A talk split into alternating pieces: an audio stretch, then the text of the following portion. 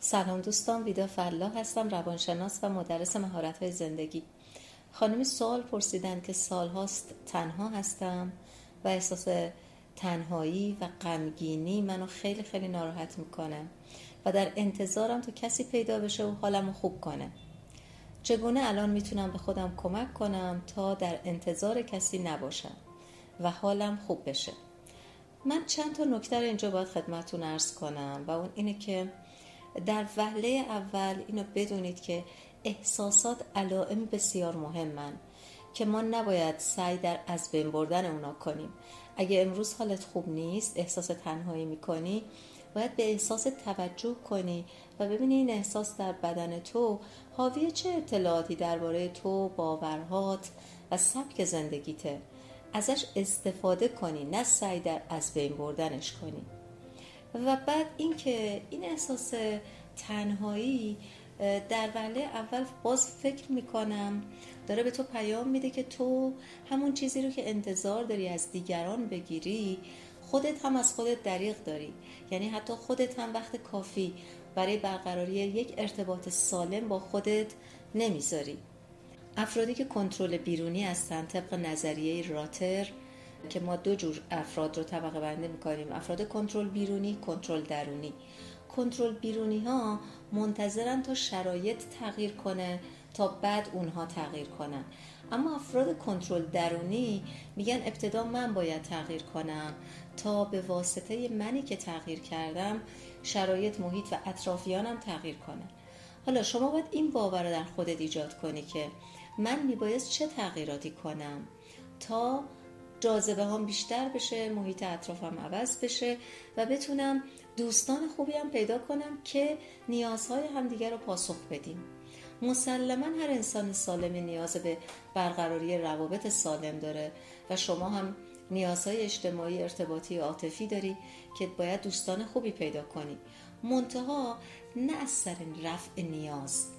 در واقع هر انسانی باید تلاش کنه تا تو روابط متعدد جنبه های مختلفی از وجود خودش رو ببینه خودشناسی کنه و بعد رشد کنه به واسطه اون تعامل و نگهداری اون رابطه با ارزش.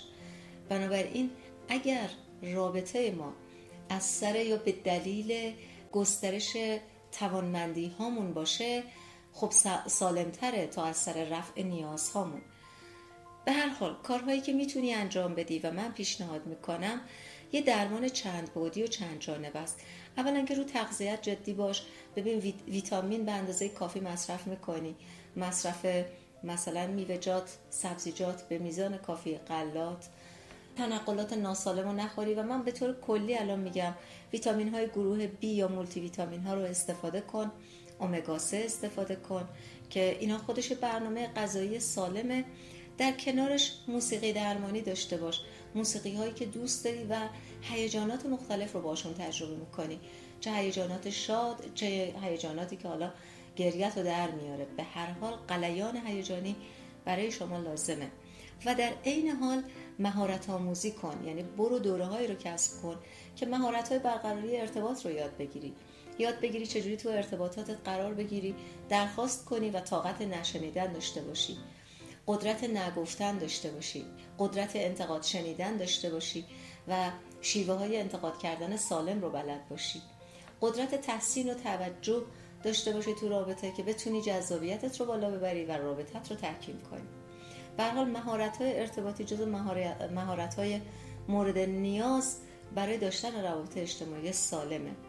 از اون طرف هدف گذاری باید بکنی یعنی می‌خوای انرژی و انگیزت بالا بره روحیه شادی داشته باشی باید هدف های کوتاه مدت میان مدت و بلند مدت بسیار ارزشمند و مهم برای خودت بذاری. از مهارت های رفتاری گرفته تا مهارت های کاری و مهارت هایی که جنبه های مختلف زندگی تو پوشش میده. و این هدف گذاری هاست که در واقع آینده رو برای تو معنادار می‌کنه و انگیزه و علاقت رو بالا می‌بره.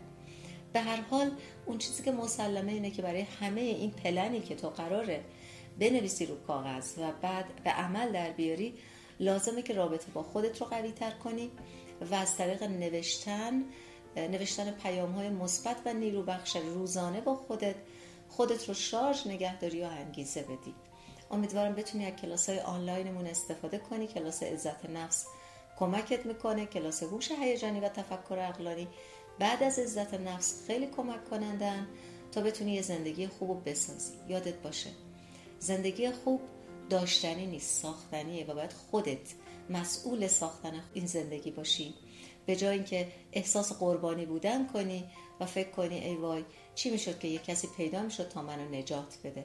چون همچین چیزی اتفاق نمیفته و اون فرد مهمی که باید تو رو نجات بده خودتی به شرط اینکه آگاهی بالایی داشته باشی. موفق باشی